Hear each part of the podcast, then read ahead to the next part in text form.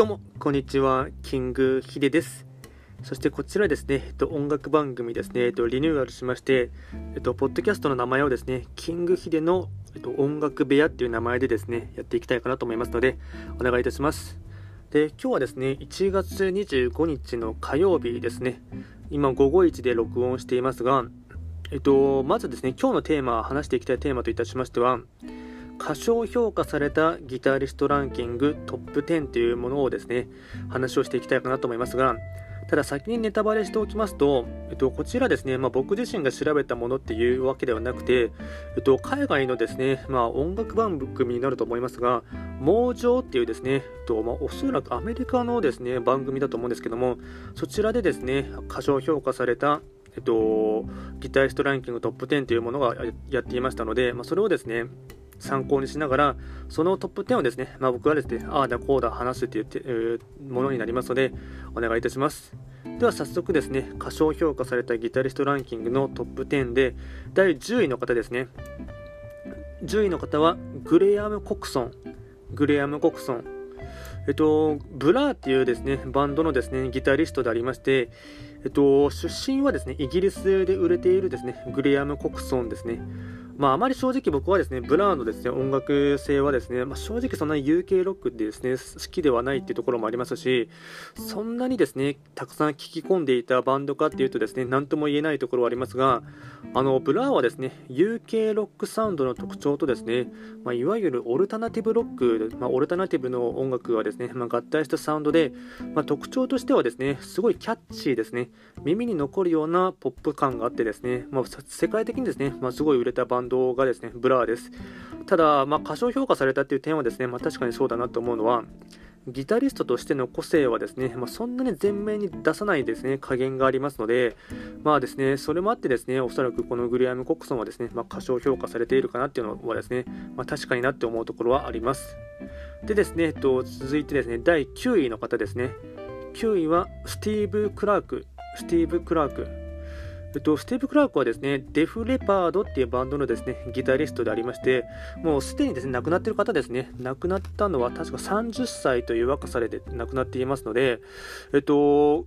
デフ・レパードはですね、イギリスでは、本国イギリスではですね、1980年代をま代表するほどのですね、まあ、モンスターバンド。でアルバムもですねすごい売れたロックバンドであるのが、まあ、デフレパートですね。でこのバンドはですね、まあ、正直なところいろいろとですねメンバー間がですね問題を抱えていたのかですねマネージメントの面かはちょっとわからないんですけども何回もですねメンバーチェンジが入れ替わっていますし音楽性もですねその都度変化しているっていうところがありまして、まあ、正直ですね僕もですねデフレパートのですね音楽もですね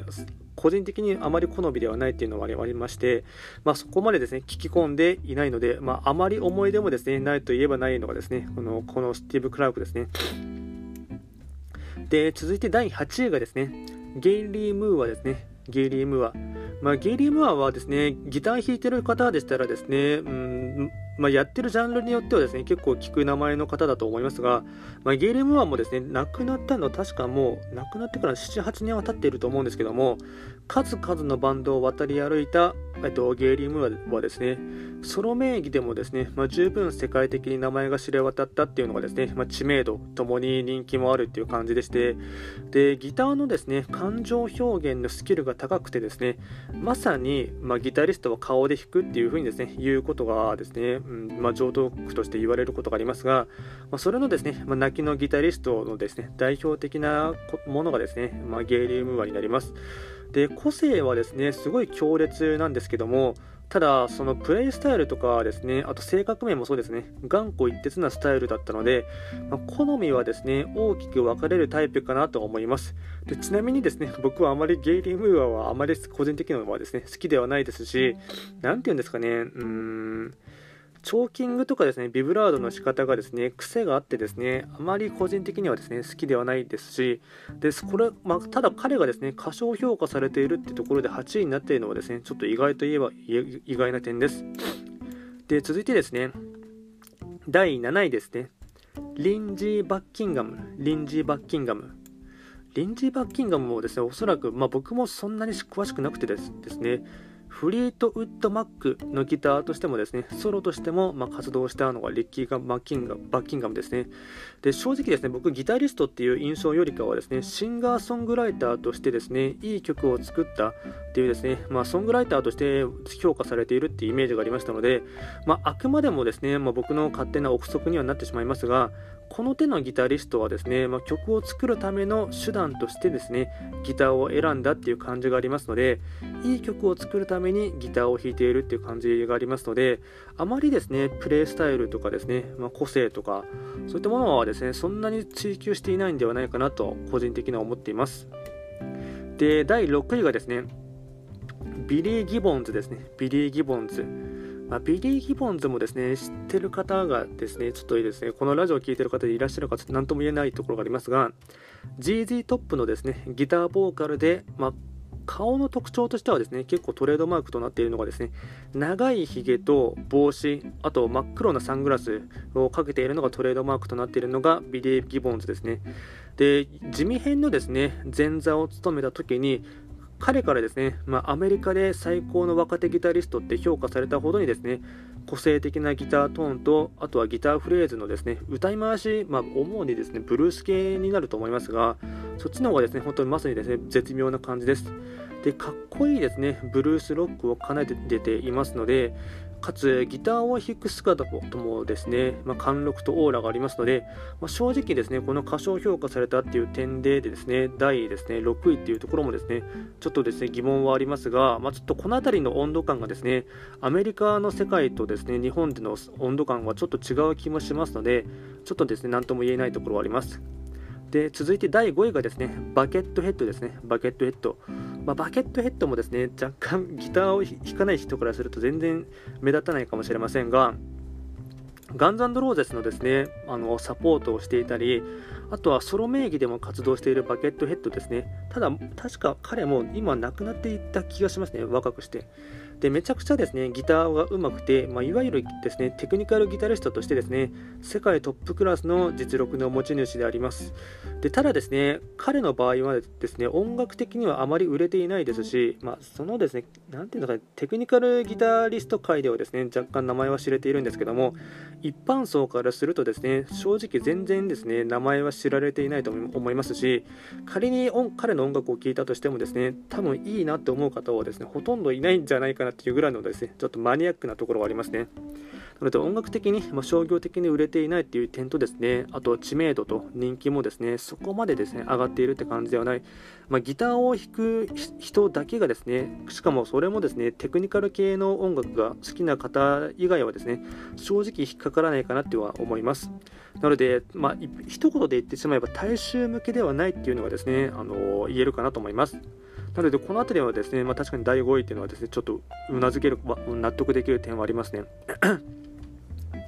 で、続いてですね、第4位がですね、ヌーノ・ベッテンコートですね。ヌーノ・ベッテンコート。まあ、これがですね、ちょっと一番びっくりしたところでもありますが、えっと、1980年代以降にですね、ギターヒーローとして、まあ、一世を風靡したですね、エクストリームっていうバンドがあるんですけども、まあ、そのですね、まあ、主にですね、メインソングライターでもありですね、えっと、ギターのヌーノ・ベッテンコードですね。なので、なんで第4位でヌーノがですね、入っているのかっていうのはですね、まあ、正直ですね、ハテナな点はありますが、ただ、バンド内でもですね、一番人気があると思いますし、おそらくボーカリストよりも人気はあるっていうですね、個人的な認識は認識はありますし、いろんなアーティストともですね、コラボしていますし、あとは自身もですね、バンドを他にもやっているっていうのもありますし、ソロ名義でもですね、まあ、彼歌がうまいっていうのもあってですね、ボーカルもうまいので、まあ、ギターボーカルとしても、あと歌い手としてもですね、かなりですね、うん、かつイケメンっていうのもあってですね歌よしギターよしあと歌もうまいっていうですねあ歌よしギターよしあと顔もいいっていうですね本当まさにですね三拍子が揃っているっていうところがありますので、まあ、彼がですねヌード・ベッテンコートが4位っていうのもですねちょっとこの辺りも日本人の感覚と海外の感覚ではちょっと違うのかなと思ってしまいます。でですねと次はトップ3ですね。第3位がですねマーク・ノップラーですね。マーク・ノップラー。えっと、正直です、僕、マーク・ノップラー全く知らなくてですね、この、えっと、音楽のものですね、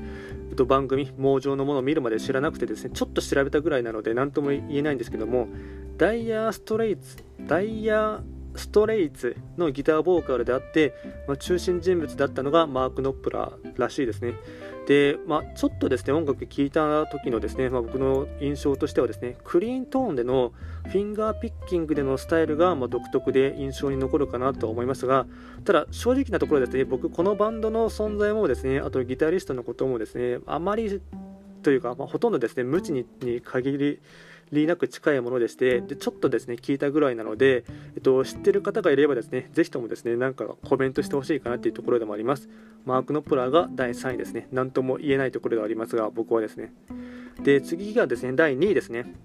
2位がアレックス・ライフソンですね。アレックス・ライフソンえっと、アレックス・ライフソンはですね個人的にすごい大好きなバンドの一つのですねカナダ出身の超モンスターバンドのですねラッシュっていうですねバンドがあるんですけども3人組ですね。3人組で、まあ、いわゆるプログレッシブロックのですね、えっとまあ、オス的なところでですねもうデビューしてから4 5 0年下手すると50年は経ってるんですかねぐらいのですねもう全員もう60代後半下手したら70代いってるぐらいのですねキャリアの持ち主でしてまあ、アレックス・ライフソンはですね、まあ、ラッシュっていうですね、あのまあ、3人組のバンドがあるんですけども、他のバンドのメンバーは各楽器でですね、まあ、高い評価を得ているんですが、ただ、アレックス・ライフソンですね、なんていうんですかね、バンドの人気と比較するとですね、まあ、若干ギタリストとしてのですね、まあ、立ち位置というかですね、評価の値はですね、ちょっと微妙なラインがあってですね、他のメンバー、ベーシストとですねドラマーの方はかなりですね称賛されているっていうですね嫌いがあってですねいろんな雑誌とかにも取り上げられてるっていうですね、まあ、印象はあるんですけども、まあ、確かにアレックス・ライフソン、なんていうんですかね、うーんまあ、あくまでもラッシュっていうバンドはですね曲ありきの中でのギターっていう立ち位置でもありますしなかなかですね、うーん、なていうんだ好きな人はすごい好きだと思うんですけども一般大衆で知られてるかっていうとですねちょっと北米圏ではすごい人気はあるっていう印象があるんですが日本人ではですねあまりラッシュ好きな人ってあんま聞かないっていうのもありますしそもそも知名度もですね日本の中では高くないっていうのがですねありますので、まあ、ちょっとですねその辺りもですね相まっているのかもしれませんが、まあ、アレックス・ライフソンがですね、うんまあ、第2位っていうのはですね、ま、なんとなくわかるかなっていうところもありましたしあとですねギターがですね、ギタリストらしくないですね、あの、うん、音楽性なんですよね。なんて言うんですかね、ちょっとこの辺りがクイーンのですね、ギタリストと似て似てるところがあるんですが、ギターのオーケストラみたいな感じで、その、なんていうんですかね、フィルターがかかっているみたいな感じで、絵を描いているような感じの音楽性がありますので、まあ、まさにですね、まあ、それがですね唯我独尊みたいなところで独特の世界観を生み出しているってところがありますので、まあ、それが好きな人はですねすごい好きですし、ま正直そのサウンドスケープがですね、まあ、まり好きじゃない方からするとですね好きじゃないのかなというところはですねすごい思います。でですね栄えあるですねまあ栄えある1位なのか何とも言えないですけども過小評価されてしまっている部門の第1位がですねプリンスですね、まあ、プリンスはですね、まあ、なんとなく、まあ、過小評価されすぎだろうっていうところはですねすごい個人的にもすごい思うところはあります。まあ、プリンスはですね確か2016年に亡くなっ2015年か16年かちょっとその辺りが定かではありませんがもう亡くなってからは56年経っている人ですね。ミュージシャンとしての実力はですね折り紙付きでで知名度もですね日本でもかなりですね、うん、あるかと思いますしマイケル・ジャクソン、プリンス、あとマドンナこの3人はですね同い年ででデビューしたのも同じ時期だったと思いますしあの育った環境もですねアメリカのちょっとミシシッピ州だったかちょっとその辺りがちょっと定かではありませんが生まれ育った環境とあと生まれた年代がですね全く同じで3人ともですね超有名人っていうのがですねマイケル・ジャクソンプリンスマドンナって名前が同時期に上がることがありましてただですね、やっぱりですね、ギタリストとしての評価はあまりされていないという点があってですね、でこの辺りですね、おそらく推測するとですね、プリンスってギターももちろん弾くんです。弾きながらですね、ギター、まあ、ギターボーカルとしてですね、主には、まあ、コンサートとか、あと、レコーディングとかもしてるんですけども、なんて言うんですかね、うん、何でもできてしまうんですよね。彼はレコーディングでギターももちろん弾きますし、あと歌も歌いますし、ベース、ドラム、ピアノ、全部自分でやるんですよね。でそれを全て録音して確かミキシングとかですね、えっと、その辺りも全部自分でやってしまうっていうところがありますので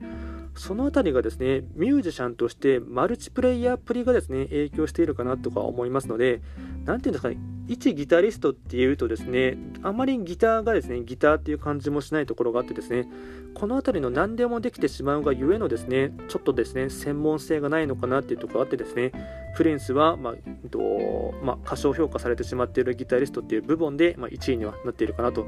ただですねおそらく、うん、普通に聴いていただければ分かりますがプリンスですねギターめちゃくちゃうまいですからね。めちゃくちゃうまくてかつ歌もうまくてですねしかもパフォーマンス力なんていうのかねその辺りのですね見せるところは見せるところのですねうんライブパフォーマー、パフォーマーとしてもですね、スキルが高いので、まあ、本当に、まあ、一ですね、あ本当に、まあ、単純に見ているだけでも、ね、あかっこいいなというですね、うん、ロックスターだなという感じをですね、すごい思うところはですね、あのプリンスの特徴でありますし、あと、なんていうんですかね、ミュージックビデオもそうですし、うん、独特の世界観をですね、いかにですね、自分のうん、世界観をですね作り上げるかっていうところがですね、まあ、この辺りマイケル・ジャクソンともですねかなり似ているところでもありますがこの辺りの独創性とかですね発想のユーモア性っていうのはですね、まあ、確かにダントツだなっていうのはすごい思いますね。なので、まあまあ、もったいないなと思いはもったいないとも思いますし才能があるがゆえにですね、まあ、ちょっと最後のですね彼が亡くなってしまった死因が何ともちょっとです、ね、まだ原因が定かではないところではありますが、まあ、若干ですねおそらく、ま、ドラッグとかのやりすぎなのではないかなっていうのはなんとなく思っています。今回は簡単にですね、過小評価されたギタリストランキングトップ10ということで、えっと、1位から再度ですね、復習してまとめますと、1位がプリンス、で2位がアレックス・ライフソン、で3位がマーク・ノップラー、で4位がヌーノ・ベッテンコート、で5位がバケットヘッド、6位がビリー・ギボンズ、で7位がリンズィ・バッキンガム、で8位がゲイリー・ムーア、で9位がスティーブ・クラーク、で10位がグレグレアム・コクソンでした。まあ、今回はですね、と簡単にですね、まあ、かなり僕の個人的な見解も踏まえながらですね、お伝えいたしましたので、もし何かですね、えっと、コメントとかですね、感想とかありましたら送っていただければなと思います。ではですね、最後まで聞いていただきまして、ありがとうございました。